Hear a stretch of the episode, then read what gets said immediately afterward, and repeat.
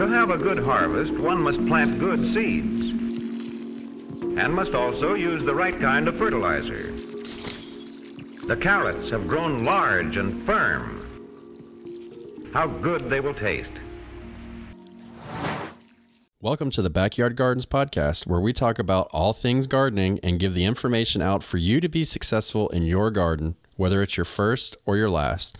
We are your hosts, Ben, the backyard gardener, and Batavia, the front yard gardener, one in the country. one in the city.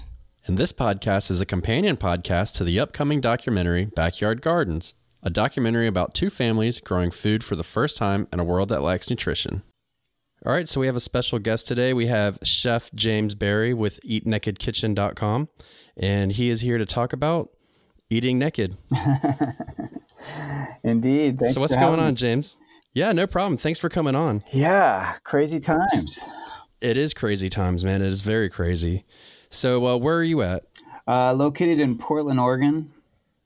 Okay, so you're in the heat of it, basically. Yeah, not far. I mean, California is definitely, um, definitely in the thick of it, even more so. We're kind of like, what, what are we sandwiched in between Seattle and California? So, and both are kind of like the hotbeds right now. Um, Right. but fortunately, uh, our governor has taken some really good precautions and and shut down stuff even before California did.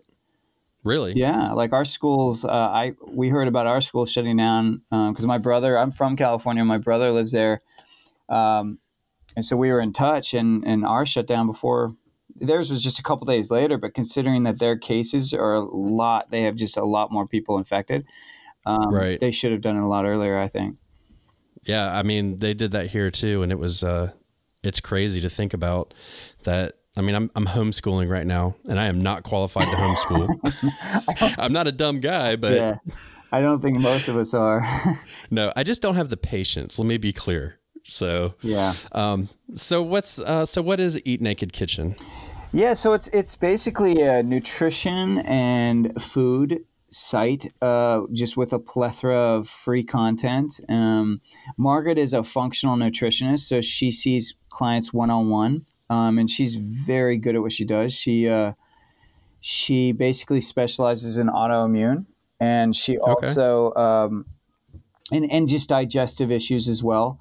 Um, but functional is the key. So a lot of nutritionists, when you work with them, they're doing. Uh, if you're seeing them in person, they sometimes do um, uh, pulse testing, things like that. But most of the time, it's it's a lot of it is um, focusing on food journals um, and sometimes referring supplements, but it's kind of blanket, like because they can't do individual testing Right. but functional means she can do individual testing so she gets really like specific with people um, and then i support you know a lot of her clients and then I, uh, I i do a lot of consulting i used to own a meal delivery service in los angeles and um, i am about to start a food product business so um, oh, what kind of product? I can't actually talk about the product yet, but it's uh, it's it's exciting in that it's a it's a product that does not exist on the market. That's why I can't talk about it yet.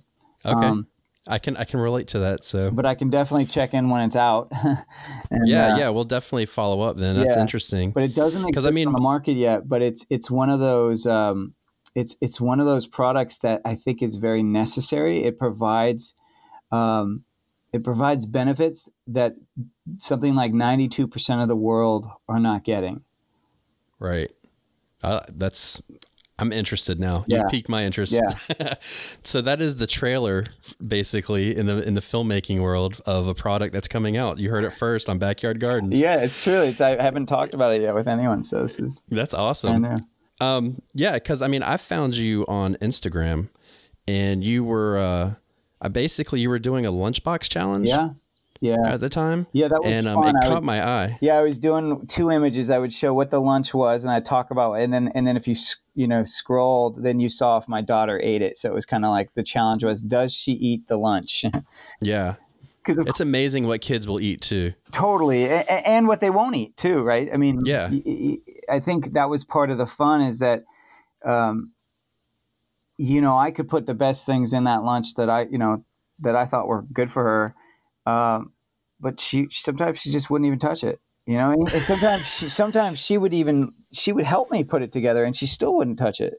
You know, That's interesting. yeah, it's it's um it's sort of a dilemma, and I think you know I think people that are listening that are trying to be whole food food oriented, trying to be health food oriented. Um, it's a problem that we run into. So so we only have control when the kids are in our house. Yeah, I mean when when my son was a baby, I mean we started him off of green beans that we grew in our garden. And you know, we pureed them and everything. And then we were vegan at the time. Now we're vegetarian. But we would take and we would just feed him like all this whole food and he would love it and eat it up. But as he went to school and left the house, you you at some point we had to be like, okay, you can't be alienated for what you eat. So he would eat, but it would slowly over time it's been more and more restrictive so it's like a constant battle now Yeah. you know it's like oh all i want is pizza or something you know and it's like you know f- we wanted to stop him from doing that but you can't you, You know just it's just can't. it's not They're their own. No. They're their own people, and and it's hard. Like my my daughter has uh, at her school they have this table which is the bane of our existence. It's called the no thank you table, and so kids will who are buying lunches or get free lunches, they you know they had they're supposed to get a certain amount of things on their tray, but they have to leave the counter with those things, but then they could take whatever they don't want from that tray and they could put it on the no thank you table so that other kids can grab them. that's cool Yeah, you would think that's cool in theory, but what happens is like kids like my daughter, they see it as like, oh well, I'm gonna go grab these things because what are they? They're like yogurt. They're sugary yogurts. They're chocolate milks and, and non-chocolate milks, but it's not very, you know, it's very low quality milk. Um, Right. It's it's lots of fruit, which you know you would think, oh well, this is all good stuff, but it's it's it's not when you're trying to get your kid to eat, you know, uh, their vegetables or their protein or what you know when you're trying to get them to eat a balanced meal and all they're focusing on is dairy and, and sugar. You know, I mean dairy Yeah. is sugar too. They're basically all they're focusing on are sweet things.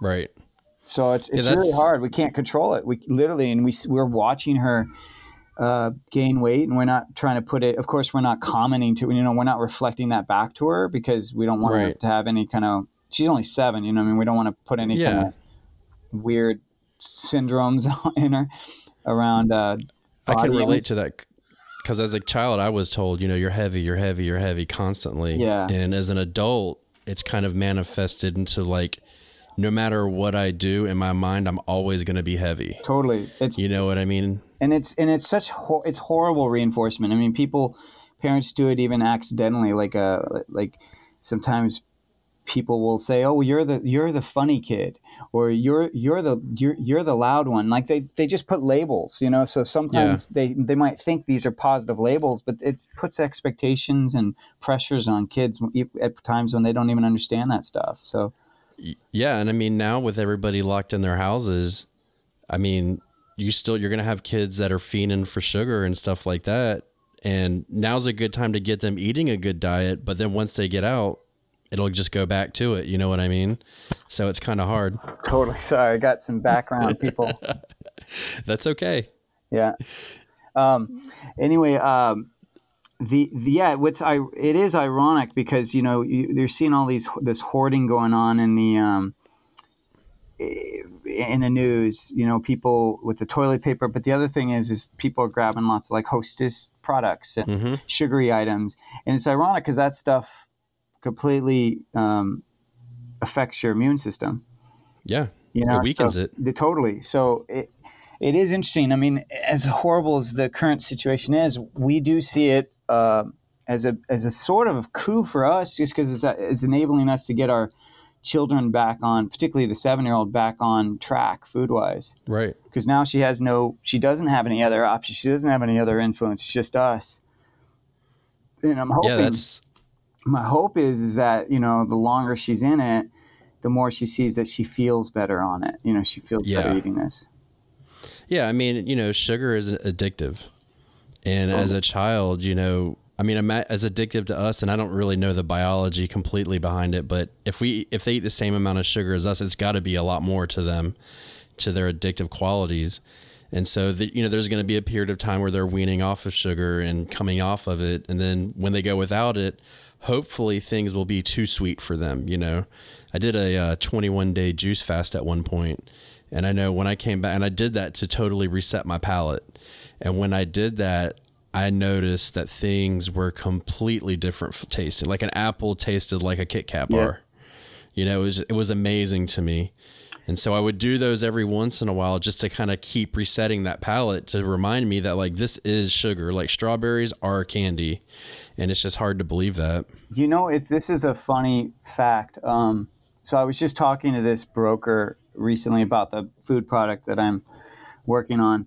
And um, and we were just talking about ingredients and and you know cost and he, Right. he revealed which i knew this but but it was just this is a good thing for people to hear is he said when you're building a product the cheapest ingredients are salt and sugar the cheapest Yep. ingredients so if you have higher you know high, more expensive ingredients in anything you fill it with salt or sugar and um, and then that lowers the cost of your product. And I, and I and I joked. I said, "Well, yeah. Have you ever noticed how salty things are? Either extremely salty or they're extremely sweet."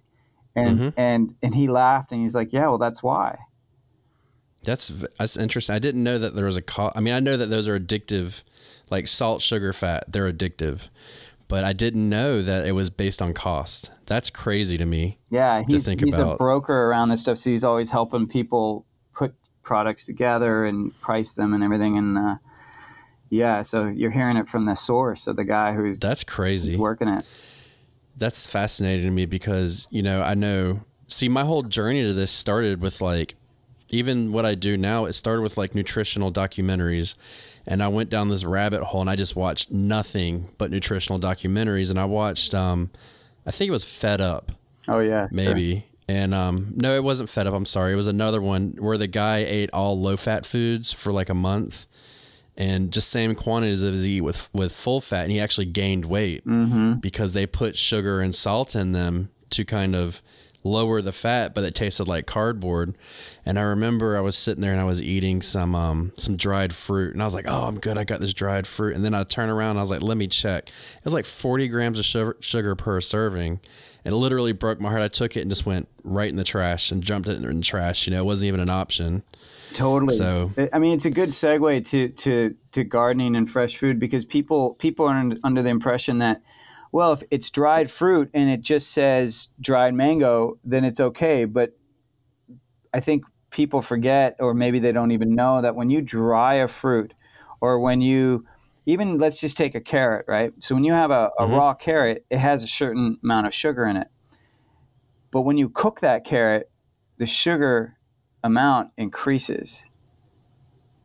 You ba- you know what I mean? So it's like you basically bring out even more sugar in it and you concentrate it. And so that cooked carrot's going to affect your blood sugar more so than the raw carrot. And the same thing goes Okay. for when you dry a fruit, right? It's like you you're releasing so much of the water that the amount of sugar that is now concentrated and it's it's basically candy. I mean, you, you Yeah. you can't you can't treat a raw mango the same as you would a dried mango and and that's why you know it's it's it's a slippery slope when you see all this marketing of these snacks for kids and it's like freeze dried carrots or you know dried fruit this or dried fruit that or raisins are good for you it's like no no they're they're just No. concentrated little bites of sugar That's, I mean, because, and the, it's true. Sugar is sugar. Yeah. No matter how you break it down, you know. Now, I know that if you eat like a fresh fruit, then the sugar is released into your bloodstream differently than a refined slower, yeah. sugar. It's a lot slower, but it's still sugar, no matter how you splice it. So, like, my wife is a nurse and she deals with a lot of um, diabetic people, and they're like, oh, I can't eat fruit. But they'll go and they'll open a can of Coke and drink it. And it's like, dude, you've totally lost like all concept of everything yeah you know it's you got to think about it like that's just like an instant jolt to your body. But um because yeah i mean i wanted to have you on the podcast to talk about um eating fresh. You know why because it looked to me like you try and focus a lot on like fresh vegetables and stuff like that. And um you know and uh, do you, you do you have a garden? Uh, well, we we don't right now, only because we were doing some um, construction in our backyard, and we couldn't. Um, but but Right. honestly, like it's felt it's made us feel a little naked. you know, like Yeah. like we, we feel kind of like vulnerable. You know, particularly during this time when you know you're you're supposed to be in in uh, social uh, distancing or social isolation. It's like you don't want to be going to the stores very much. And how amazing would it be to have a garden right now? You know, Right. that you can just be outside uh, working in nature, isolated still, but have you know knowing that the vegetables you're pulling from your garden have not been touched by anyone else and uh, Anybody. yeah, anybody i mean to me that's like corona coronavirus is like just yet another example of why gardens are essential particularly urban gardens where you're not in an environment where you typically have access to Right. to Well, you know, I talked about um, I talked about before that when they made suburbs back in I don't know what year it is, so don't quote me. I think maybe the 50s or Yeah. 60s, maybe before. They were acre plots, half acre plots, and they were literally designed for you to have gardens in your backyard. That was the reason why we had all that backyard. And um, you know, and that explains because I went through your pod or not your podcast, your Instagram feed, and I noticed that you do a lot of shopping at farmers markets. yes And that's something that I preach about a lot too. It's like, hey, if you don't have a garden, like farmers market is the next best thing absolutely because you you save money. It's way more fresh, and you're supporting people in your area. So Yeah, and and and uh, we always stress, uh, you know, how something is grown is just as important as what you eat. Like, so how if if you are eating animals, like how they're fed, how they're raised, Right. it's just as important as anything. Um, so the sourcing is key. And if you're buying from the grocery store, many, most of them, majority of them aren't transparent about where it's coming from. Usually, it's coming from another country, from another part of the world. Um, a lot of times, it's it's conventional, so there's there's a lot of stuff being sprayed on it that you don't want in your body, um, and that goes even for uh, animal meat. You know what the, what the feed that they're getting, it's it's scary. What what conventional feedlots feed their animals? It's scary. Like I mean, they feed them junk, like the Right. dregs of food that no one else is going to eat, just because they're trying to save money, right? And pound and, and increase the poundage of the animal. So w- when you think about the lack of transparency there, where can you get the most transparency? Well, in your own backyard, but secondly, at a farmer's market, because you can talk to the farmer. You can ask them, "What do you use? Can I come Yeah. visit your farm?" And they'll they'll they'll always say yes. You know, they're because Yeah. they they want the community, they want the interaction, and they need your business. And um, so I love them for that. I just I love it for the the one on one nature and the and the and the transparency. Yeah, I mean, we used to only shop at farmers markets when we first started our garden. We weren't really getting a lot, and man, you could get a ton of food for the same price you could get, you know, a quarter of it from the grocery store. It was insane how cheap it was, and they always had like different local vegetables that you wouldn't normally know about. And I learned about a lot of different, you know, different flavors and stuff like that from doing it. So Yeah. and I'm a big fan of that. We so we used to live in LA, and I you know I went to the farmers markets all the time there, and then we moved to Oregon, and now you know it's it's a it's a considerable distance away, and consider the now the Northwest and different climate. And I was going to the farmers markets here, and I was like, "What's a garlic scape?" You know, I was seeing the- Yeah. the, curly garlic. I'm like, "That I never saw that in in Southern California. Like, what the heck's that?" I mean, I was Yeah. getting stuff left and right.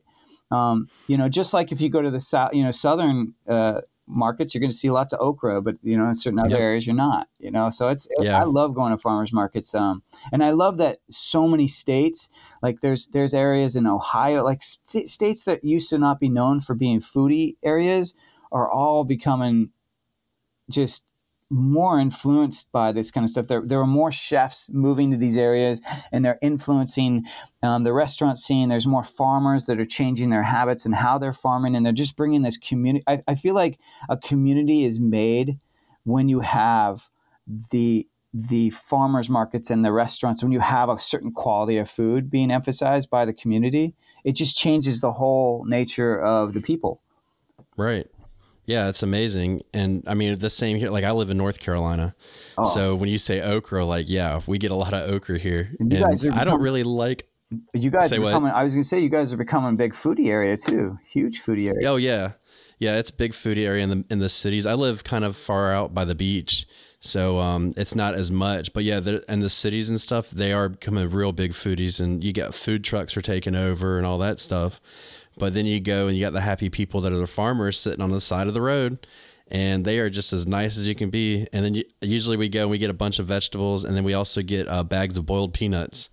So that's like Oh, that's that's, our thing down here is boiled peanuts. So, That's fun. um, yeah, we're, but what do you? So, go ahead. Oh, I was going to say with Eat Naked Kitchen, um, we like m- my wife and I. You know, she started uh, her her. The way we met is she she wrote a book called Eat Naked, um, that you know you can get uh, on Amazon or in any any bookstore basically, and um, and we met because she needed a recipe section on that, uh, and so I, uh, we had met through a marathon training program. I was volunteering, she was running, and and um, she we just immediately connected and then she said well can i talk to you? And, and then from there you know sparks flew and we eventually fell for each other and then we wrote another cookbook called the naked foods cookbook. So we have two books out there but what what the, the kind of principle of, of the books and just of the site have always been uh, is about real food you know getting rid of unpro you know eat naked is about not eating processed food. So real food based because there's always these food trends. You know right now it's keto there's plant based of course there's there's a, a paleo there's the carnivore diet diet i mean there- you know it's just every few months there's some new trend and we saw that and we were like you know what's what's the trend that's never that that really should never change it's eating real food you know what I mean? Because all, all this hoopla comes up. It's like, but what's really going to always bring you back to balance? It's real food. Yeah, I agree with you completely. And I mean, that's so important that people know that. It's like, I mean, because how long can you do a carnivore diet for, really? Ah, yeah. You know, I don't know. And I mean, it was like, I don't eat meat, but I do miss it. But now it's been so long that I won't necessarily go back. But there are times like you need variety in your life.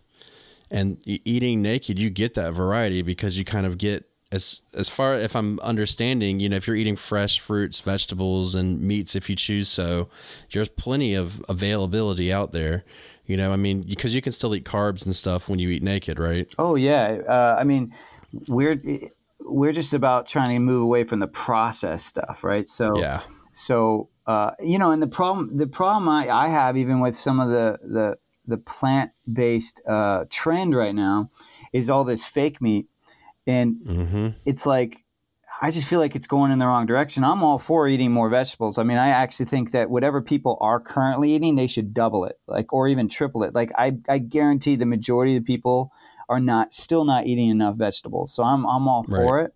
Um, but switching from let's just say you have an animal that's being properly raised, properly fed, you know, 100%, let's just say it's a cow, 100% grass fed. You have a, you have a, a, a sustainable farm, you know, where, where it's a closed circle, it's a closed loop and there, you know, like Joel Salatin does. It, it's like, if you don't know him, you should look him up. It, it's like a regenerative farm. And so you have that happening. Um, you have, you know, vegetables that aren't being sprayed with glyphosate. You know, you, you have, you know, like quality vegetables. And then you look at like this Beyond Meat product, right? And you read the label of what's actually in it. Like to me, it's like if I read that label and I look at the ingredients, I'm like, how do you even? Like I get it, like like someone like yourself saying like you miss meat, I get it, but why would someone want to eat the processed, like the crazy amount of stuff that's in that versus just eating something that's that's that's whole you know like that doesn't have a whole you know list i mean the the beyond meat label is huge It's crazy. Yeah, we like, and we don't eat a lot of fake meats. We eat mostly like tofu, and that's about it. And- but um, yeah. you know, I, I was because when Burger King came out with their Beyond Burger, and was, everybody's like, it tastes just like it. And the reason why we don't eat it is because look, man, it doesn't taste like meat. Ah. It doesn't taste anything like meat. You you can say it however you want, but you're never gonna get that taste. And so I was like, I'm gonna go get one. And then I looked it up, and I was like, it's the exact same nutrition as a Whopper you know, with beef. So I was like, I might as well just eat the Whopper. Yeah, you know, there's no difference. So except for I that mean, ingredient list that's the Yeah, big difference That's the only thing. And the reason why I did it was for health. mostly. You know, I was overweight and still am to an extent, but not as bad. And I just I was a meat addict, so that's why we cut it out. But to go out and just buy nothing, but because you can be a junk food vegan, no Oh, problem. You know. Oreos are junk food. You I- know, they're vegan. I was the vegan vegetarian chef for the Vans Warp Tour uh, back in um, I think it was 2006, I think, and Mhm. um, so I was responsible for all the vegans and the vegetarians on the Vans Warp Tour. So any anyone in the band, any any crew that was vegan or vegetarian, I took care of them. It was like 200 people, and and um, uh, it was all junk food. I mean, Yeah. it was hilarious. It was all fried foods. It was just all junk, and it was like Yeah, and it was so not how I was taught to cook, but I was just providing what people wanted. yeah, And uh, yeah, it really opened my eyes to like, well, you there, just like there's different types of omnivores. You know, people like uh, people who don't care about quality meat, they'll just eat conventional meat. There's other people that care about the quality meat. Just and the same thing goes for plant based or vegetarians. There's people that just eat tons of fake junk food.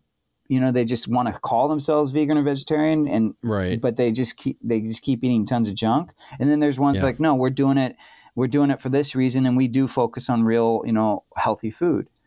Right. You know, you, you just always there's not one label that fits for everyone. and There's always a variation of that one, you know, of those labels.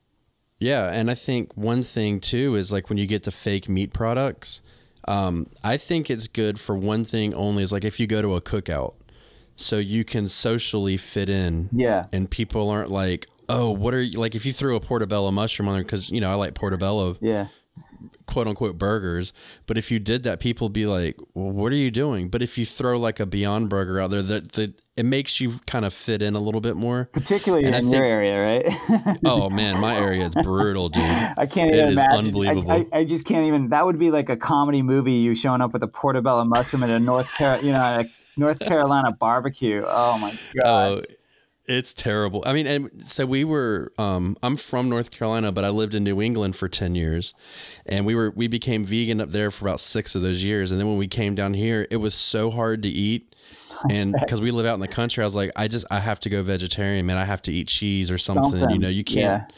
you can't go out and eat and even be. It was just too alienating yeah, for me. Yeah. And um, you know, but that's what those products are really there for, I think. No, So- absolutely, and I, I, I think just like anything, you know, uh, moderation, right? You just gotta, Yeah. you just gotta be careful. And see, that's where I come in. I don't have moderation. Honestly, You I. I don't. Th- most of us don't. You know, there's always there is like this kind of sense of like uh, uh, willpower. It, it's such a it's a fictional word. There there's no such It thing is. as willpower. You know, the way we're marketed to it these days, like the marketing alone uh, is beyond what our what our you know paleolithic brains can handle. We don't we don't like our bodies, our our cells do not understand how we're marketed to. And I mean, they have they have people. This is kind of fascinating. Even with like you know chips, you know, or, or Cheetos, those kind of things.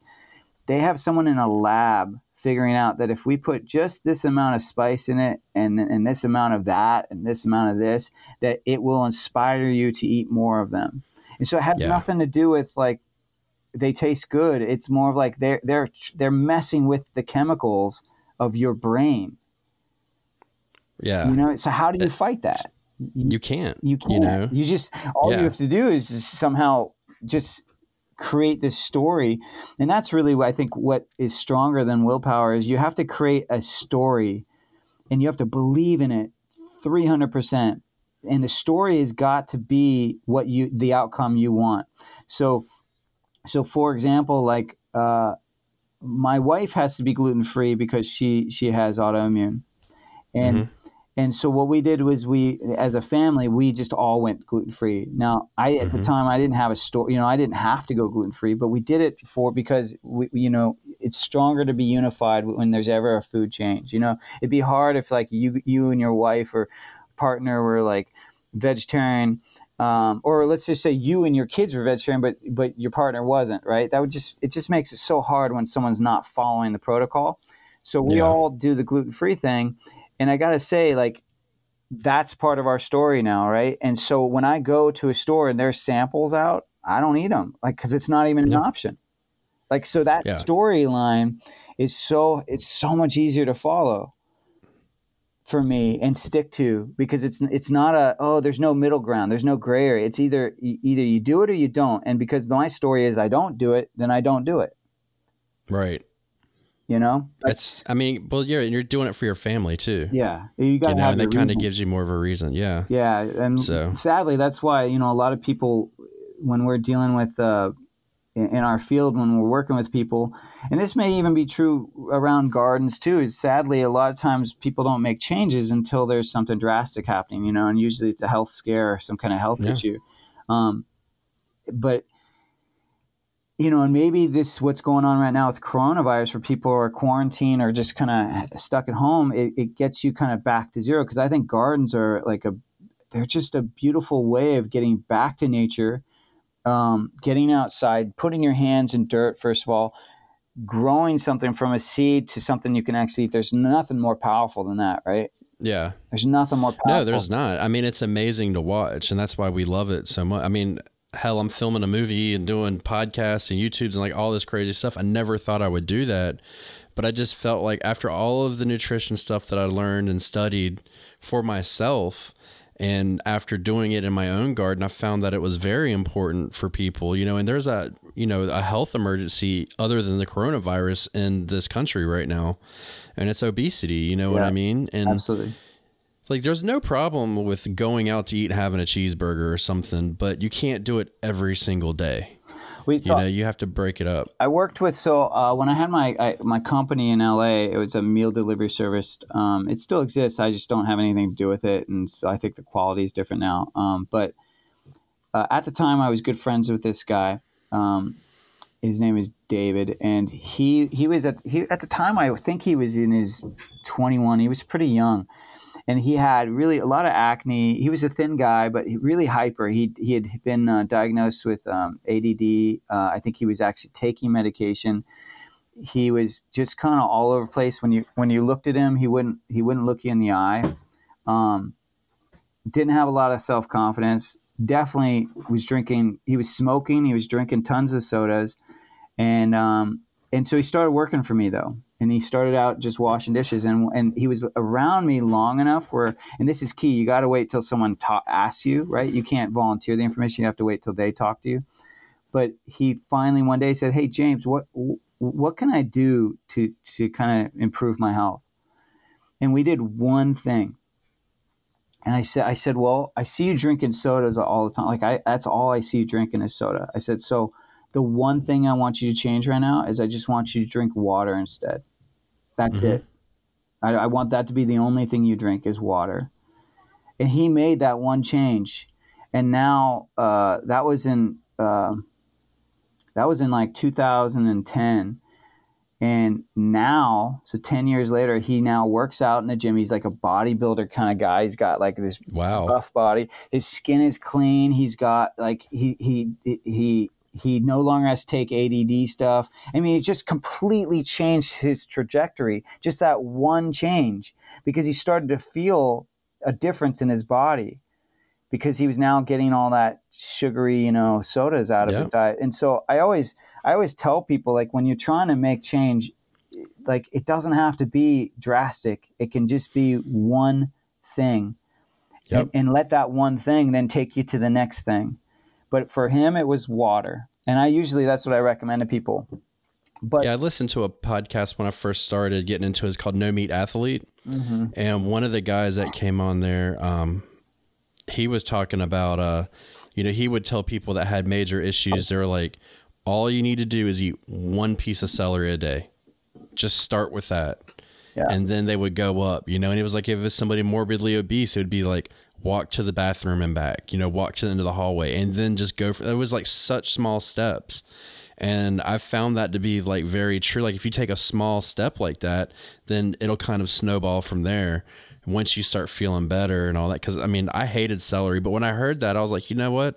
I want to learn to eat celery. I'm going to take one bite of celery a day for a week. And now I like celery, yeah, you know, and it's, yeah. no, what, so what's the one, what's the one step when, when you're talking to someone who's never had their own garden, who wants to start a garden, what's the one step you, you tell them to do? is this for you or for somebody or just hypothetical? yeah, yeah. No, it's hypothetical. I mean, I, I'm kind of curious myself. It's like because because you know, I think I think when I think of when you know, even in my field, it's like I can tell people to do something, but sometimes there's so many steps in that doing, and it's overwhelming. So like, and I'm just thinking out loud, like you know, gardening. If you you tell someone, okay, start a garden, there's so many steps in that that even if you give them a list of the steps, people still will get overwhelmed. So I'm just wondering if Yeah. there's one thing that will kind of steamroll to the to, to get to the finished product. So usually it kind of starts with like, you know, you kind of have to have a plan. You know, what do you, what is your goal? But if they're like, I don't really have a goal, I don't know, I say, go get a pot, go to your local big box store and get four different herbs, stick them in the pot. And then when you're cooking, go out and grab your herbs, keep it by your front back porch, and then just go clip your herbs. So you tell them to start with the herbs, though. I always tell people to start with an herb garden because Yeah. it's easy and it's like instant gratification. Because you know you can have a. I'm sure you've bought the basil plant you keep in your window. You can bring that home and take a leaf off that day and use it, and so you're instantly harvesting something. Yeah, and I think and yeah, and I mean the last podcast we released last week we were talking about vegetables during the coronavirus and what to grow. And one of my top things was an herb garden because I was like, you know, you can eat rice and beans for 10 years straight, but I would like to go out there and put a little basil or cilantro on it. And you do that, and all of a sudden you have a completely different meal. yeah, So that's kind of, you know, I think that's a really good starting point because they're really easy too. But then going from there, then it's like, what kind of garden do you want to do? And then it's kind of opens the conversation once they do it. Yeah. And that's really why we started filming our documentary was kind of just that same reason, you know? and herbs grow s- fairly easily too. So that's all. That, I get how that's a good gateway. You know, Yeah. speaking about herbs, that's a that's something I always recommend to um, to parents is uh, if you if you get your kid young, like because a lot of parents struggle to get vegetables in their kid. You know, we can talk all day about you know eat eat real food, eat eat eat eat your whole whole foods. Um, but to actually, if you're a parent and you're trying to get them in your kid and they're they're already off to a bad start, you know they've already got you know um, kind of bad habits. It's really hard to, to to pivot them if you're not unified and if you don't kind of have that plan. You know, like you're Yeah. talking about around the garden. And so one of the things I always recommend to, to parents is you take um, pestos, for example. Pestos are such a such a you, you can really like people assume that you just have to use basil, but you can really uh, use any herb. Yeah. You know, I mean, if you go all throughout the world, it's not just a basil pesto. It's it's it, it changes depending on what region you're in. Um, and so you can really you can do oregano, you can do marjoram, you can do so many different kinds of herbs in that pesto. Uh, Latin America does a chimichurri. That's basically just a, a it's it's it's a pesto, but it's just with different herbs than basil. Um, and what you can do though is you can also add vegetables. So you can add carrots, you can add spinach, you can add kale, you can mix all these things in. And as long as the kid, you know, if you, let's say you are eating dairy, you put some dairy in there. As long as there's something that, in there that the kid is familiar with, that it, that they associate with pesto, you're good. You just got vegetables Yeah. in your kid. You know. Um, I'm Yeah. always telling people like make sure that you're adding a little bit of kale or spinach to that pesto so that you can get it into your kids. Um, Yep. same thing with like marinara sauce. Like I, a lot of times, you know, a kid associates a marinara sauce as being red.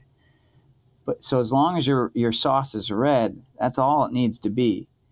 So everything else in it can you take you take like you take your carrot, you can take um, a little, you could take cauliflower, carrots. Uh, what else? Like I'll add sometimes a little spinach or kale. Like but I'll add, I'll take it all and I'll put it in a food processor and I'll just mince it like crazy. And then as long as I put enough tomatoes or enough tomato paste in there to keep it red, kids don't know. Yeah, and I I do the same things. You know, like we bake muffins, we we grind up carrots and put in there. Yeah. But my question would be, um, and I've always wondered this, and since you kind of brought it up, is do you think it's good though to kind of trick a kid into eating it, or do you think they should know, like, hey, I just ate kale and carrots and all this stuff? You know what I mean? Like, Yeah. so they could uh, like later down the road say, I want to try a carrot now or something. You know? I think it depends on their age. You know, I mean, I think if you're dealing with kids from you know two to, I would even say maybe two to ten. Um, but the ten, I'm I'm not sure. Maybe it's two to seven, but somewhere somewhere around there. Um, I I think so. It's really connected to what you talked about with the sugar, right? So if you're eating lots of sweet things all the time, your palate is different than if you're not. You know what I'm saying? So like so like Yeah. you use the example of like, well, I ate an apple and because I had not been eating sugar or anything sweet for a long time, that apple tasted like candy to me. So think about a kid. A kid's palate is off usually, particularly if they're in a in a bad habit cycle. So for you to say, here, eat this this red bell pepper, right? They're going to eat it. They're, they're not tasting the sweetness that it naturally has yet. They they're- can't even taste it. So Right. you, so so you almost have to first focus on changing their palate before you can get them interested in the food. So I usually try to do a combination. I basically um, I first do it myself and I get I support their palate and changing so that they're not so acclimated to something overly sweet, right? So I first do that. So first I do hide the stuff. But then once I've done it and I've and I'm starting to see that they're not fighting me on this stuff anymore, that they're just eating it and there's there's no kind of battle of wills, then I start in trying to include them in on the process of making it. Because I think that's if a kid helps you make it, you're already, you know, you're almost there. Um, Because Yeah. inevitably they will they will normally eat what they help make. So I, I try to then get them to help participate in making it, and then usually you're home free uh, once you start. Yeah, I didn't that. think about the making it part because then they automatically know what goes into it. Yeah. So, Yeah, and and a lot of times when you're help when they're helping you make it, you know, a lot of people skip the stuff, but you should actually help them. You should have them taste things before they. Let's say if you're blending stuff up for a sauce in a food processor, so before you add everything, so they're helping you cut it, which is their favorite part normally is the cutting, and then once they've cut it. And before you add everything into that food processor, say, "Hey, let's try it and see what this tastes like." And so then they Hmm. taste it, and it's little bites, so that you know what I mean. It's not like a they'll, they'll, they're usually they won't fight you on it because it's already cut small. They taste Right. it, and then you put it in there, and then you do the same process with the next thing. And so they're tasting everything as it goes goes in there. And then when you have the finished product, I always say like, "Hey, I need a taste test. I need to make sure this tastes good," you know. And so then I have one of my daughters taste it, and my older daughter, she loves that. She loves being like the taste tester. You know, I gave her Right. that role. She's the taste tester, and she has an amazing palate. And I actually have found I can really rely on her palate too. So that's another thing is is you, your kids start to get involved in the cooking, and you start to find they actually have better better palates than even you might. You know what I mean? Yeah, I mean, if you start young enough, I'm sure, you know, I mean, they got a fresh palate too. And if we Totally. can keep it from getting trashed, I mean, you know, that's the trick. But the thing is, man, and when you go to school, it's like candy all the time. All the time. Everything is candy. It's Everybody's horrible. got a birthday party, you know. And that's kind of what happened to us is uh, my son was in daycare and he was just getting old enough to where he could kind of tell that he was doing something differently and they had a birthday party and they wouldn't and we had discussed and we said look a birthday party he can have cake you know and they because we were vegan at the time but we were like look man you can't totally just be so he ate an orange while everybody else ate cake. Oh yeah, it's and he was upset. And we were like nah man. I was like dude you can't eat an orange while everybody else is eating cake. Like that's just that's heartbreaking. That's stealing a childhood at that point. So um and in our view personally. So you know we kind of went with that. But i did not realize that after that it would be like a birthday every week you know i mean they eat more cake and candy than i've ever seen so Yeah, I think, uh, you know, I, I definitely have a strong opinion about this. Um, mostly because I see it in my kids. Is I think I think when you give a kid an inch, they take a mile. I mean, mhm. I, I, I think that's just, and I, and I I think there's a couple things. I think there's that, and then I think the other thing that I run into a lot with clients is that we have these ideas. You know, you you grew up a certain way with food. I grew up a certain way of food. We were very much shaped from our parents' view of food, right? And so Mhm. let's just say you're a kid who was shamed a lot around food and who was kind of said you told you know I gotta you gotta eat everything on that plate or you can't leave this chair. And you were and you were shamed and you were also um, it, it created a lot of stress for you around food. And you were made to eat foods that you really didn't want to eat you know you know? And and so i think that pressure builds up it helps form who you are. And then now as an adult you're like oh i don't i, I don't want my kid to have uh, any pressure around food so now you go the opposite direction right and you're like, oh, they're gonna like my mom. You, you- sometimes like she kind of talks a little bit how you, that has similar language of what you just shared about like if they're not eating what everyone else is eating, then they're missing out, or it's not a full life, you know? Right. Because that's what we're taught. We're taught like Right. you reward yourself with with a, a dessert when you've done something good, and and and all these kind of food things. They are they are what make the world so great. But is that really Right. true? It's not. It, you know what I mean? It's not necessary. It's not a fact. It's more of like, well, that's what we were taught. That's what we believe. Yeah. It's a, just a belief. But, Right. And so that's the problem, though, is that we. It's never going to change if one of the generations doesn't change it. You know, if we continue to feed that storyline of like, well, you know, treats or, or like desserts.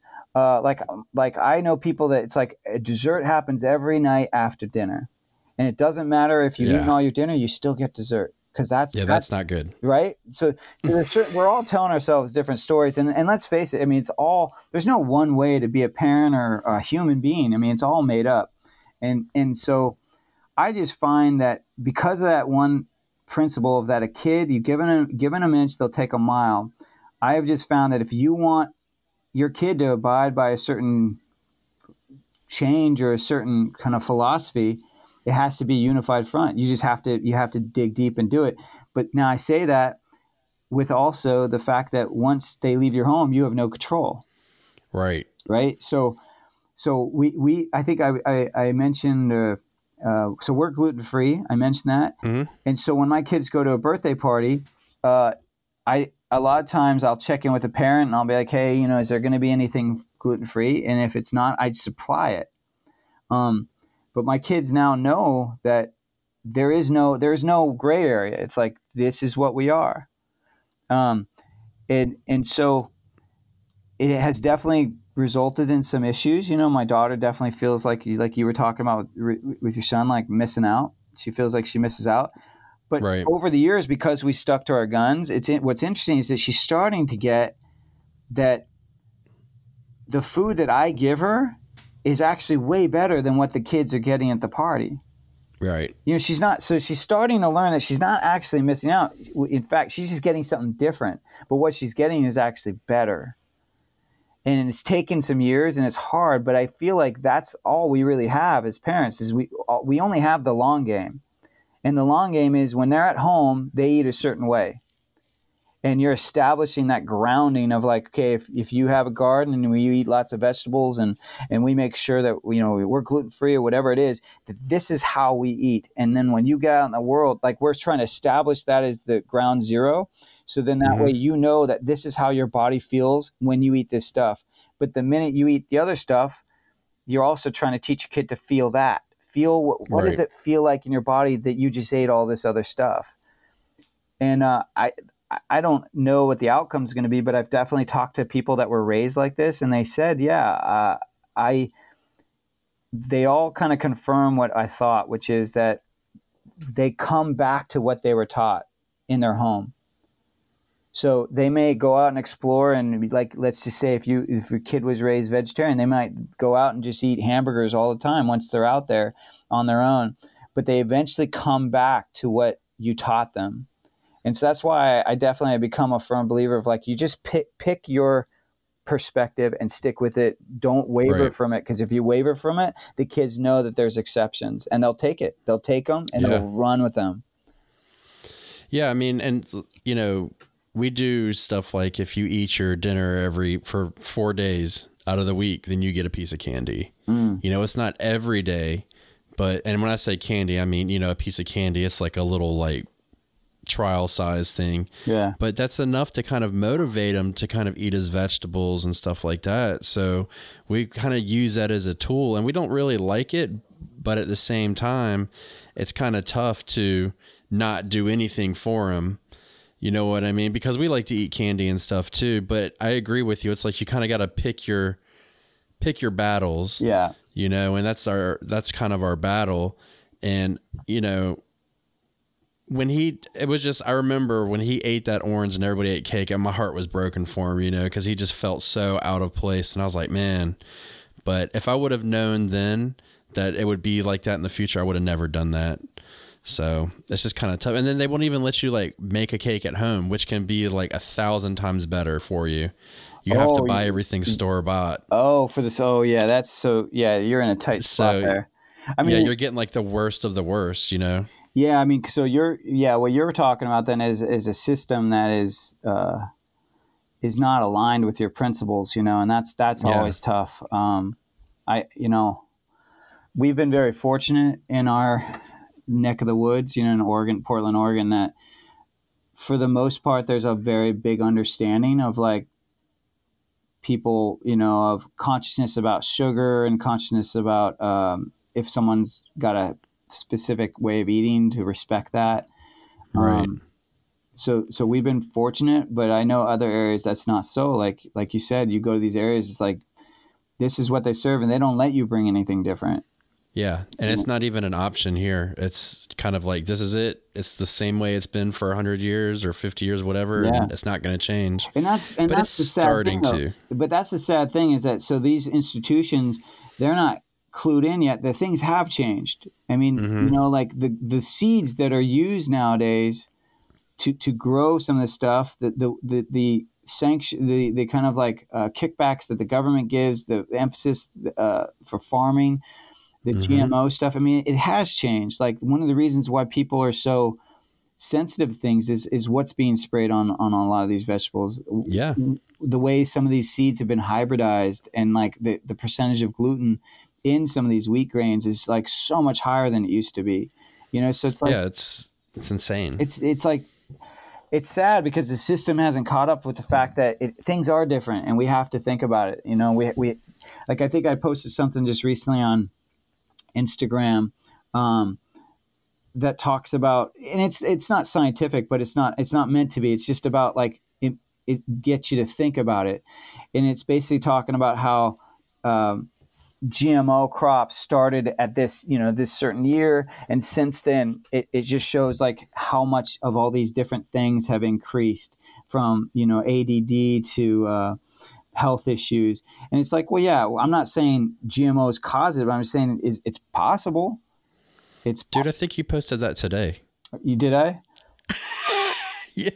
Yeah, it was either Life yes- is it was either crazy. yesterday or today. See, I think I think the way social media works is I may have posted yesterday, but you don't see it till today.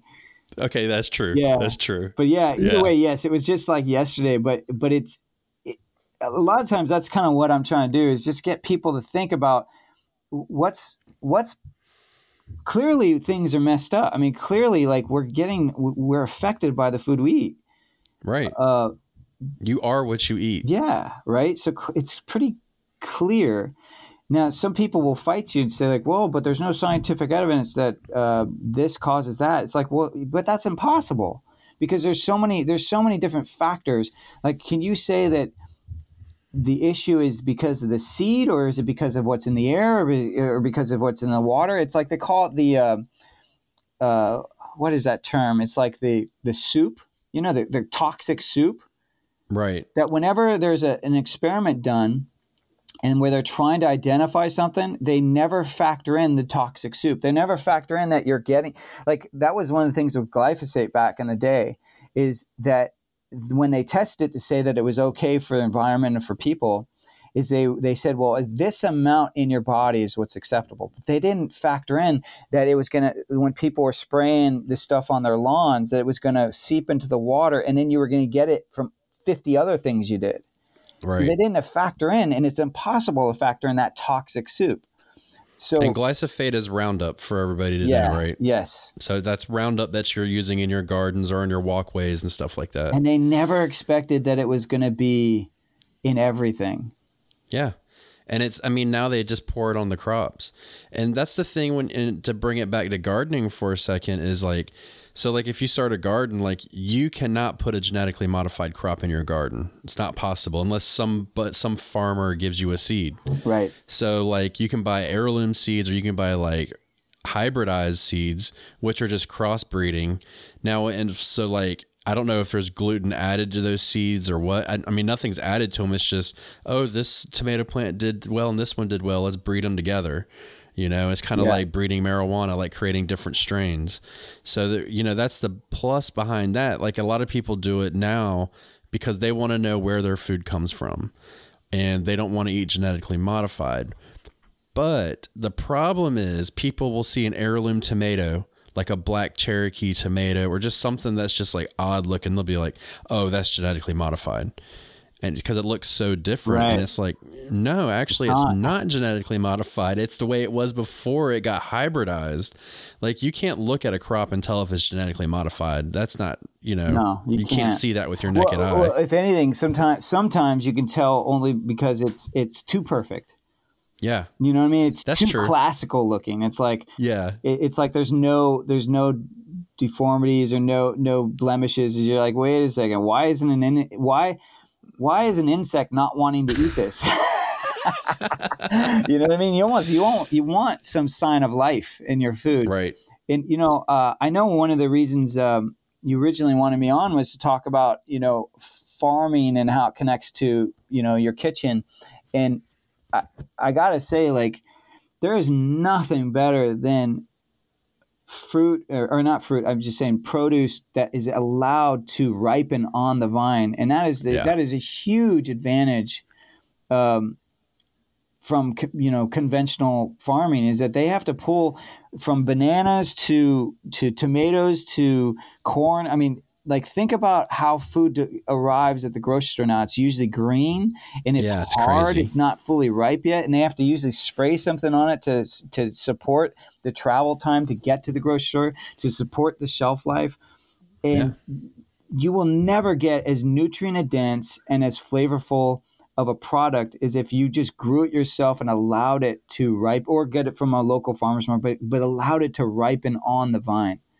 Yeah, it's totally different totally different. I mean, because a lot of people are like, you know, I get into certain, I get a lot of questions, and they're like, when should I pick this? When should I pick that? And I'm like, let it. Ch- if it starts to, if it's a tomato, and it's starting to turn red, you've already let it sit on the vine twice as long as it would be if it came from a farm. Totally. You know, I mean, they're picking rocks at that point. You know, they're just not even totally formed yet. So. And I and I always kind of share with people too that you know if you ever feel like you're not a good chef, I said it could be also the food you're using. So if you're yeah. allowing the the food to just ripen on the vine, you kind of can't mess it up. It's at, at, that point like a tomato that you grow in your backyard that's ripened on the vine.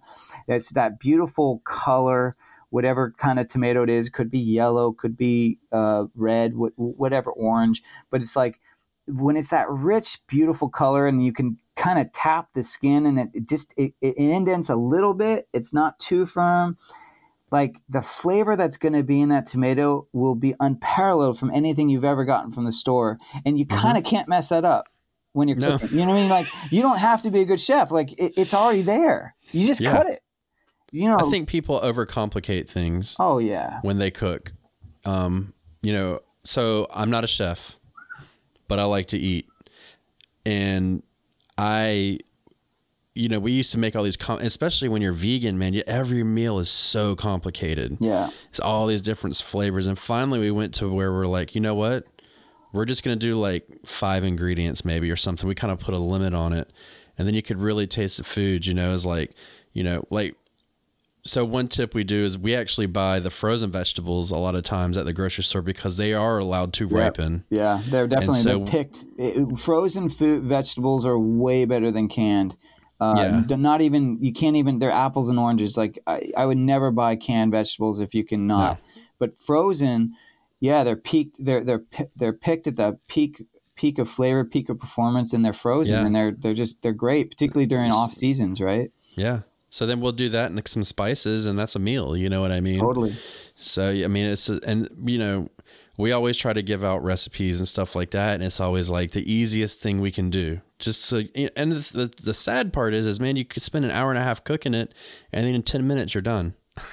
Right. you know, right. I'd rather spend more of my time doing something else personally, and I like the way the food tastes. So, well, anyone listening to this uh, feels like they just don't know how to cook or or struggle with it uh, here here's a tip I would give you is is to think about food not as uh, recipes but as formula. So with every every meal, if you're cooking it now, if you're well, technically, if you're eating it as a salad too, same same rule is you're going to want to have some fat.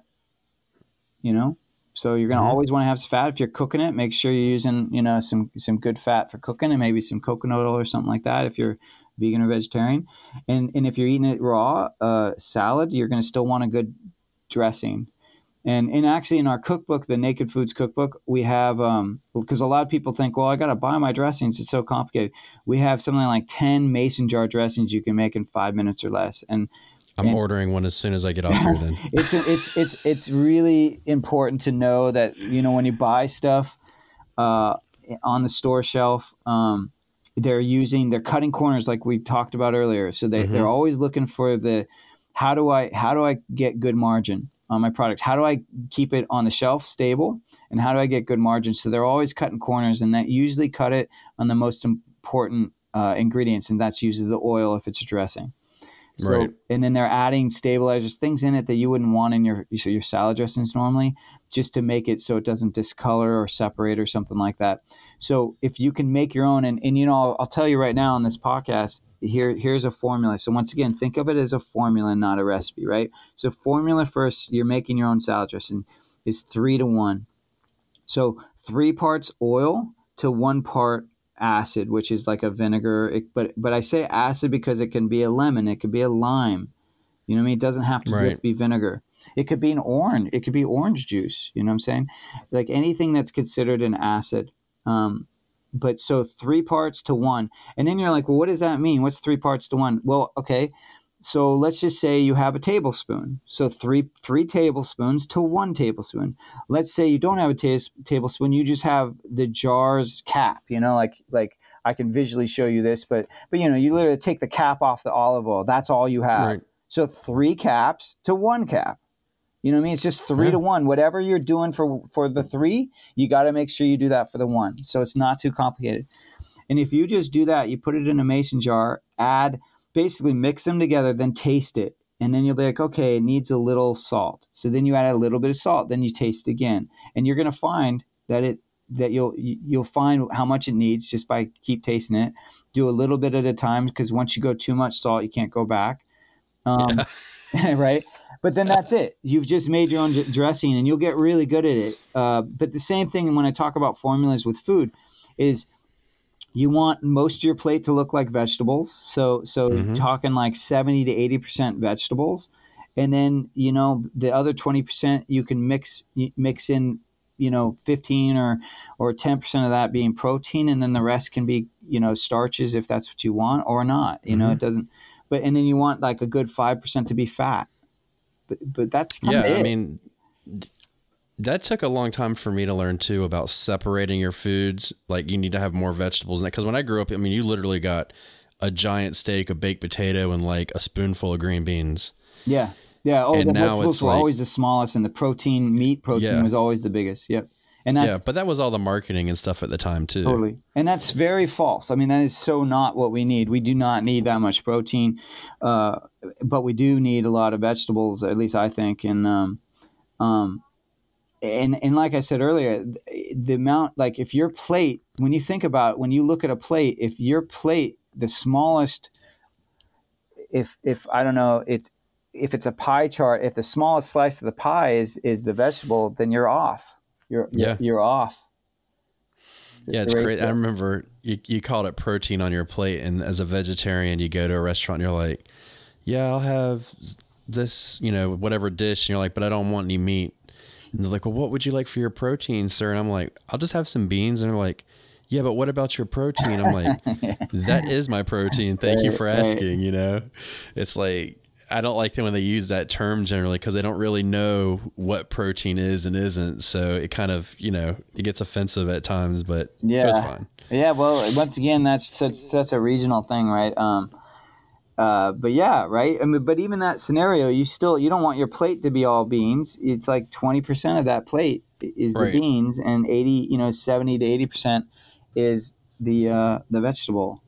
Yeah. Well, my gastric system can't handle a whole plate full of beans either, so No, that no. helps limit for that. And you know, and, and and I would say to some the people that are like, well, I can't eat that many vegetables, then, then I would say, okay, cook them. Like cook them Yeah. down as much as you can because because you know even if I if if I take three cups of spinach and I cook that down, that cooks down to half a cup, If that. if that, right? Crazy, But yeah. you still did get three cups of spinach. You know what I'm saying? Yeah. So Yeah, because I went to a nutritionist for a while and I had to clarify that because she was telling me to use a cup of spinach. I'm like, well, I eat like three or four cups of spinach. right. And she was like, oh, well, that's fine. You know, you're really getting four cups. I'm like, well, I just cooked it down. She's like, it doesn't matter. It's the same. I was like, gotcha. Yeah, and that's what that's what's important is that you you know it's try to eat twice as much as you're eating. And if and, and like i said if you're someone who's like well i just I, I can't get my kids to eat that much well put it in the sauce like we talked about earlier. Put it in the, eh, the actual spaghetti sauce so it's grinded Yeah. up so that you can't see it. Like i've i no joke i've done this before like where we've had pasta and I've put in, you know, now we're omnivores, so we'll eat some meat. So I'll have some ground something in there, and then uh, uh, and then tons of those vegetables ground up in the food processor, and then and then like a tomato sauce, and then and it will be over some kind of gluten-free pasta or something like that for the kids, and they'll go like, Where, "Where's the vegetables?" Because we're always used to having vegetables on the side. I'm like, and I always joke with them, "Well, tonight we're not eating them." But the whole everything in the sauce is the vegetable. They just don't Yeah. know it. Like it, the entire sauce is the veg. I put cauliflower, carrots, zucchini, uh, yellow squash, uh, mushrooms. I mean, I add tons of vegetables in that sauce. You just grind it up real fine. I grind it up, and you can't even see it. It looks it looks like ground meat. that's crazy. Yeah, Yeah. I've never ground it up. I just put it in there chunky because that's what I like. But, you know, I think that's what turns my son off sometimes Yeah, because so he's like, oh, grind yeah. it up so it's minced, and I promise you, it Yeah. will it will it will look like a bolognese. It will look it will look like it's ground up meat tomato sauce. That's basically what it will look like. Huh, That's awesome. Have yeah, you'll definitely have the that. satisfaction of like it will still taste like tomato sauce because you Yeah. made sure that that was the most dominant flavor, and you can still put in all the spices you would, you know, some oregano, Yeah. basil, whatever you want to do, and you'll just have this big grin on your face of like, man, my kids are eating, they're eating what I want them to eat, and you, there's Like, nothing more, you. there's nothing more tr- satisfying than that. Yeah, I mean that's the thing too, and that's that's the constant battle. And you know, I, I actually want to go back real quick. You were talking about. I know you wanted me on here to talk about eating fresh, but like that's kind of why we do it this way because it's just a conversation. So like this is totally about like getting your kids to eat healthy and stuff, and I Yeah. think that's great. You know what I mean? Because I feel like a lot of people struggle with that, and it's a common thing. You know, it's like my son will pick up a sweet potato and eat it in a heartbeat. But most kids' parents are like, I don't, my kid won't eat carrots or anything, and I'm like, well, you just, that's what you give them, you know. You give them these options, and they get used to it. They'll start to eat them, you know. They'll start to crave them, yeah. just like we would. Well, and something we see a lot with clients is, um, you know, and this may make you laugh, but so we've had people come and they're like, I just, I don't, I can't, I can't get my kid to stop eating Cheerios. Like, I, I just, they, they just, they just love them and they won't stop. And then we're like, well, how did they learn about Cheerios? Like, who, who taught them to eat Cheerio? Yeah, And there, and then the parent was like, "Oh yeah, I know. I, I, I put." So it's like, it's like, you know, the thing that we don't, if we don't, if there's something you don't want your kid to eat, don't, Don't have it in the house. yeah, Don't make it. Just, it's not an option. Yeah. You know, they'll they'll discover it out in the world in their own time, but you don't need to help them. You don't need to help the process. Yeah, and uh, you know, and it's the same with like gluten free stuff and all that, you know. And I think, and actually, I thought about this a second ago. I think the world is actually getting more used to offering gluten free options. It really seems that way because I mean, in North Carolina, if you start seeing it, you know it's got to be big in other places. Definitely. So we're starting to see it, and they're treating it like it's a health concern now, which is good because you know a lot of people. I'm not going to say everybody, but there is a big portion of people that eat it for health reasons. right.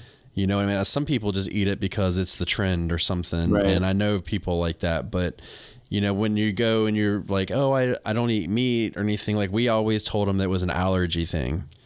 And then right then it was taken seriously. Right. So anytime you have that situation, you know what I mean? But I feel like it's starting to be accepted more.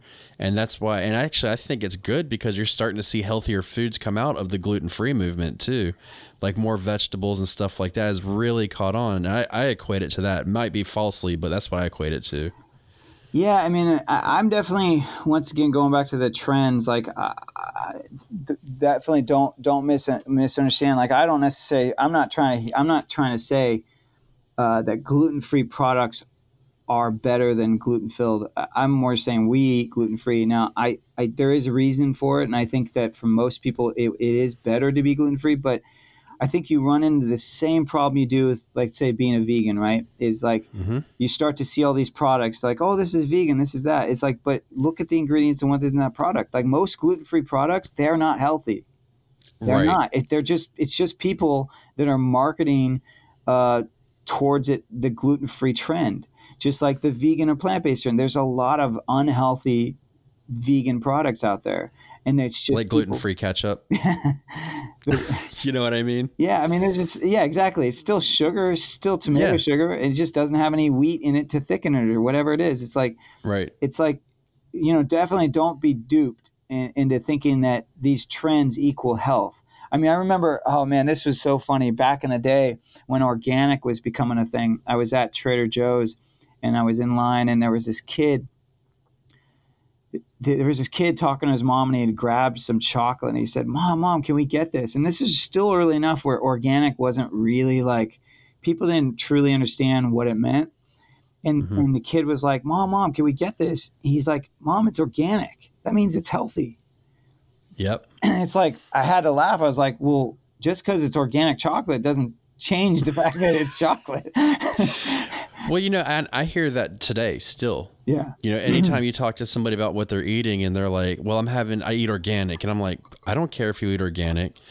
You know, that doesn't mean any difference. And, you know, when I was talking about the gluten free, I don't mean that like all the products are healthy. I mean that like, and I feel like it's kind of like, okay, so you can't have bread. Right. So let's find a way to make our food a little bit better somehow, but stay with because not being gluten free is fairly restrictive if you, especially if you're eating whole foods. So Totally. there was a there was an a need to, like you said, put a bunch of vegetables into your spaghetti sauce or something, you know. And I just feel like it kind of helped propel it forward. And I actually, and you know, I can say this because I was a vegan for six years.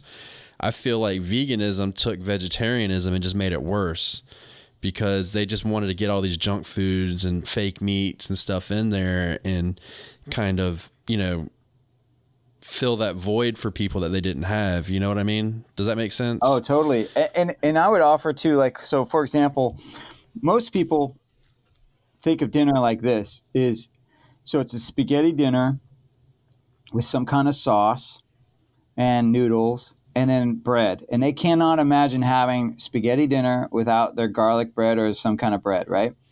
And you see this uh, at people's homes, and you definitely see this in restaurants when they serve spaghetti. They always usually serve it with some kind of bread. And so when you go gluten free, it's like, oh man, like now I got to eat, you know, rice pasta. You know, you still have real, a lot of options around gluten free pastas, but they're they're slightly different texture. But it's close enough where you're like, okay, I Right. can still have my pasta. That's probably the one gluten free thing that feels just like the gluten one. But then finding a really good gluten free bread, that's more challenging. And so, particularly one that is somewhat healthy, there's really none. And um, really, what they're doing is kind of similar to what the Beyond Meat is trying to do. They're just trying to recreate something so you feel like you're not missing out. But the reality Right. is, is, is what I would try to tell people is like, I think the point, if you're if you now are eating gluten free or if you're now vegan, it's not the point is to try not to replicate what you were eating before. The point is is to just eat healthy. And so what's Right. healthy is not eating the bread. It doesn't matter if it's gluten free or not. What's healthy is just not. If you're already getting pasta, which is a grain, you don't need Yep. more starch. No. You know what I mean? Like, because if we once again look at a plate, if if the spaghetti is the plate, your most of your plate is now starch, and we want it to be mostly vegetables. So unless your noodles are made from vegetables, you're already not meeting the criteria when you have a spaghetti dinner. You know, you know what I'm saying? So Yeah. I, I guess what I'm trying to advocate and, and tell people is like, instead of trying to replicate the thing that you're most comfortable with, with challenge yourself to do things differently and to redefine what healthy is because if you think healthy is having you know for some people having that dessert after every dinner that's then, then maybe you need to redefine that maybe healthy is not having the dessert every day maybe healthy is not having the bread or making the peanut butter and jelly sandwich for lunches. You know what I'm saying? Like, like Yeah. I think it, it's it's a perfect time when you have to make a health change, is to redefine what healthy is. Yeah, I agree with you. And I mean, don't look for, you know, it's kind of hard to, to you got to, most people go to a website and say, well, what's healthy? And at some point, you kind of have to graduate from that and literally just break it down yourself and say, I don't think that this is healthy because bread with your spaghetti dinner, I mean, let's be honest, it's a vessel to carry your butter and your garlic on. Yeah, You know what I mean? Like, have you heard of the potato diet? I have. Yeah, Yeah. So, and I mean, I think it's a brilliant diet because, and for those who people who don't know, I'll explain it real quick. You eat potatoes for what is it, like 20 days or something straight? yeah. You can eat them any way you want, but you can't put anything on them. And what you start to learn is that the potato is just a vessel to get butter, sour cream, Oh. Yeah, salt, cheese in you. stuff. Yeah. So once I and I haven't done it, and I'm quite frankly not going to do it because that would be gross. But I can I definitely look at things differently. I'm like, you know, am I eating this bread because I want the bread, or am I eating it because I want the butter? And it's because I want the butter. Right. So then I just you might as well just lick a spoon of butter.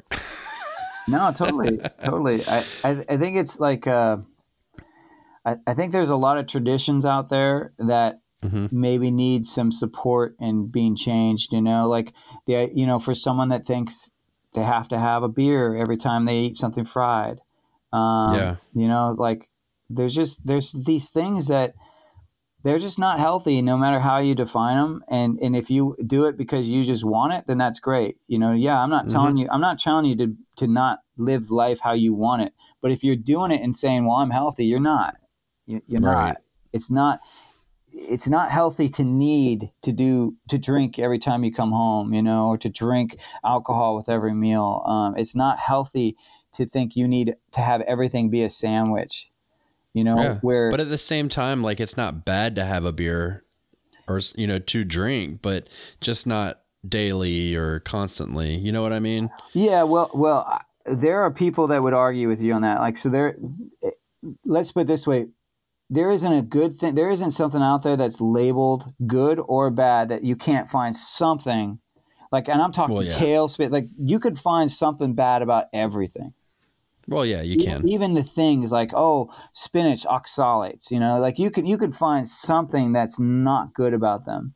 So I, I always boil it down to like like and you, you know you kind of talked about it earlier about how we you know we tend to sometimes make things harder than they have to be uh, I- i tend to just break it down like well what do you want to eat like just just simply what do you want to eat and then eat that and then how do you feel eating it and then Yeah. if you don't feel good then now change what you eat.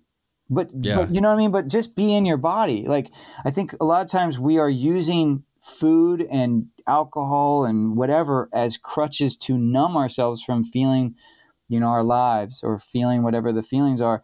And so we create these stories that uh that that we justify our choices. But the truth is like even like like a lot of times i'll break down like you know there's always that argument people are like well which is the better diet you know is it is it being vegetarian or is it is it eating meat and i'm like well what do you want like which Yeah. do you want to eat because it's really like it's really up to you i mean it's your life Yeah, I don't think there's a right or a wrong diet. I think it's just the way you handle it. You know. Yeah, and how- not- I've how never told feel, anybody.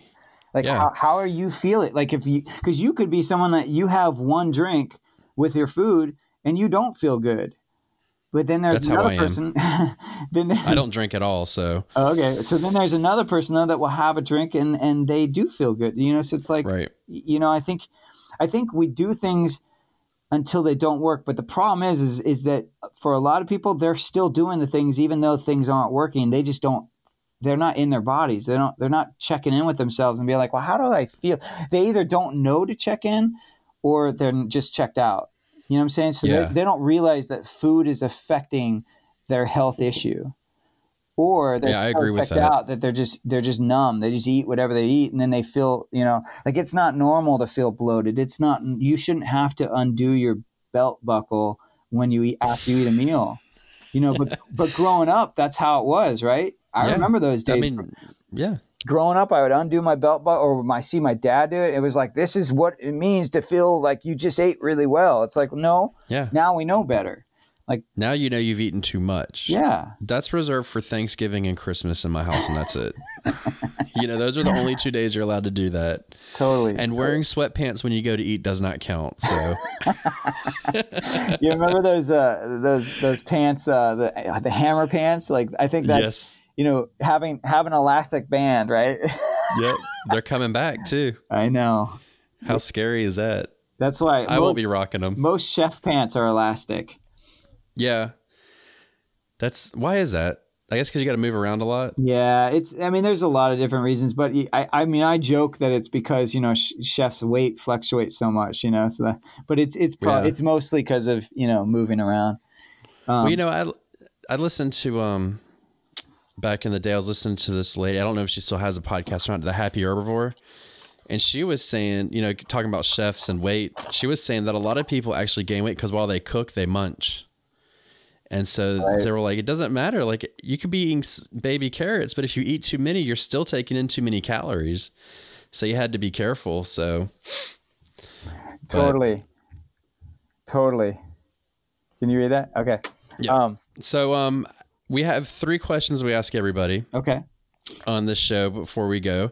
And we're going to have to alter them a little bit because you don't have a garden, which is No. okay. Nobody's shaming you. I think it's awesome. I, actually, I think it's great that you do the farmer's market because a lot of people don't do that. So, um, and that's going to be one of them is, you know, what is your favorite part about going to the farmer's market? Uh, well, so I'll, I'll I'll go in a little bit more depth with it. So, in case people don't know, um, one of the best ways to shop at the farmers market is to join a CSA. If if you're not familiar with that, um, and that's basically what you're doing when you join a CSA is you're you're you're finding a farm that that participates in that program and you're investing in them so you're basically saying okay i'm going to pay you whatever they charge for uh, I, I guess a not a plot, but basically for for that CSA's time frame. So maybe it's six months or something. So for six months, let's say it costs five hundred dollars. So you're going to give them five hundred dollars in advance, so they know that they have already sold the food that they made, um, even before it's grown.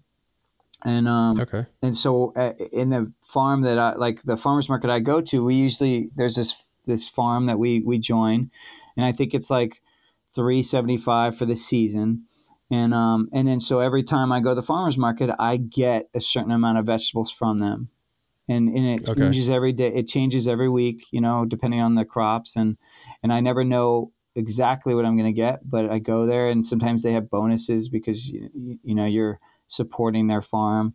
Um, but it's So you like the surprise? yeah, it's kind of fun. some people, some CSAs deliver to your house. So there's lots of ways. If you have a story around, you know, like I can't make it to a farmer's market, or I don't, um, I don't know how to cook with these items, or something like that.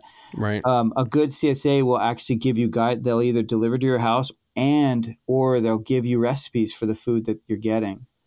Oh, that's nice. Yeah, I didn't know they did that. our guy does that every every um, week when he sends the email about what they're going to have at the market. He also includes a recipe that inc- that's the recipe is using some of the food. Um, Okay. so I that's kind of what I love. I just love the community, uh, and uh, I love kind of like what we talked about earlier. I love seeing vegetables that I wouldn't normally see at a grocery store because grocery stores they you know it's all about money. And Yeah. they, they, they need to only get vegetables that they know are going to sell. And so if they have any kind of freaky vegetables or things that people aren't used to cooking, they can't risk not selling Right. those. But a farmer's So- market can. So here's a trick question, not a trick question, but it's everybody gets caught off guard. Is um, can you give everybody an easy recipe For what? that would be um, well, that's up to you. But basically, what we usually do is try and go with like a springtime vegetable because this is coming out in the spring. So usually something based around that. Uh, how about you pick the vegetable? Okay, you want me to pick the vegetable? Sure. Let's see, spring. Let's say kale. Okay, great. So kale chips, that's an easy one. So you take uh, a bowl and you add some fat. Um, once again, that's going to determine on you know what diet you follow. So if you're vegetarian or vegan, I think coconut oil is great. If you're um, not, um, like ghee, ghee. Well, if you're vegetarian, you can still do ghee, but uh, ghee is also a really good option. Ghee is clarified butter for those that don't know. So the dairy is is is uh, removed from it, and you just have the fat, which is really it's a very healthy, clean fat to cook with. And um, you put that in the bowl, you melt it because those are usually solid at room temperature. So you got to put put the bowl or melt them on the stove top, something, get it melted, and then add some seasoning. So if you want to keep it really simple, salt. Um, if you want to get a little more fancy, you could add some onion, granulated onion, some granulated garlic, some paprika, smoked paprika. You could even add nutritional yeast. So mix those into the fat, and then uh, you're now using kale. And what you want to do is you want to pull the kale leaves off of the stems so that you're mostly just getting leaves because the stems are going to cook at a different rate than the leaves, and you want everything to cook at the same amount of time. So you can just pull the stem or the leaves right off the stem, and you can. You one of the fastest ways to do it is you grab in one hand you grab the end of the stem, and then with the other you just take your your hand and you kind of like uh, go along the stem, and the leaf just kind of falls right off. I don't know. I don't know how to better describe that, but it's like it's kind of like your like uh, a ripcord. yeah, like a ripcord, exactly. Yeah. Yeah. So you do that, and then you chop up the leaves so they're bite size. Mix them in the in the seasoned fat, and then uh, put it in the oven at around. You don't want it too high because they can burn. It can cook really fast. Sometimes get burned, but so like a three seventy five is is pretty good. And then How um, long? and uh, I would do that for you got to watch it, but I would I, usually I would say because it depends on you know how much kale you put on the on the tray or whatever. Um, but I would say check it after ten minutes, and then keep checking it thereafter every five minutes until it looks crispy but not burnt. Right. Yeah. Awesome. And then the last one is your favorite fruit or vegetable. You know my favorite. Uh, well, you know my favorite right now is um, is cauliflower, and um, I, I think it's my favorite right now just because it's so versatile. Like you can you can steam it and just have it in like you basically can cut it almost like you would like a like a slab.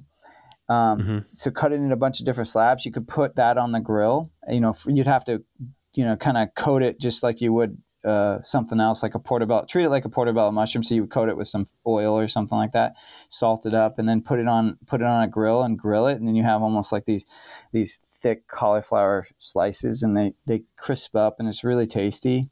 Um, and they're kind of buttery. They're naturally buttery.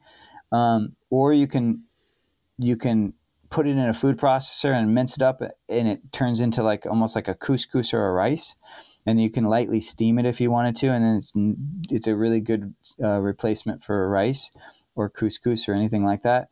And then uh, the other thing you can do with it is you can uh, roast it. Do it the same way I told you with the kale chips, but just Yeah. roast it and and it gets particularly if you cut it up really small, it gets so crispy and it's it's just so like I said, it's naturally buttery, um, and it's just such it, when it gets all crispy. I, I haven't found a kid yet that won't love it. Like that, my kids go crazy over it. It's just like it's like crispy. Like I don't even know what to compare it to because it's, it's not like a potato, but it's just it's just crispy goodness, you know. And you just pop it, in, they pop it in their mouth, and you just feel like it's chips or or something, even though it's not chips at all. So I don't like cauliflower, and you just made me want to eat it. That's all. So now I'm gonna go get some cauliflower. you should definitely try the roasting the cauliflower in the oven because that it, Okay. it it's uh you know I, I always find people that don't like something it's probably because how when they were growing up someone cooked it very poorly like they made like like brussels Yes. sprouts you talk to people and they're like oh i hate brussels sprouts they're so mushy i'm like well that's because of how you were raised eating them Yeah. because if you I won't confirm nor deny that because my mom might be listening to this, so I won't say either way.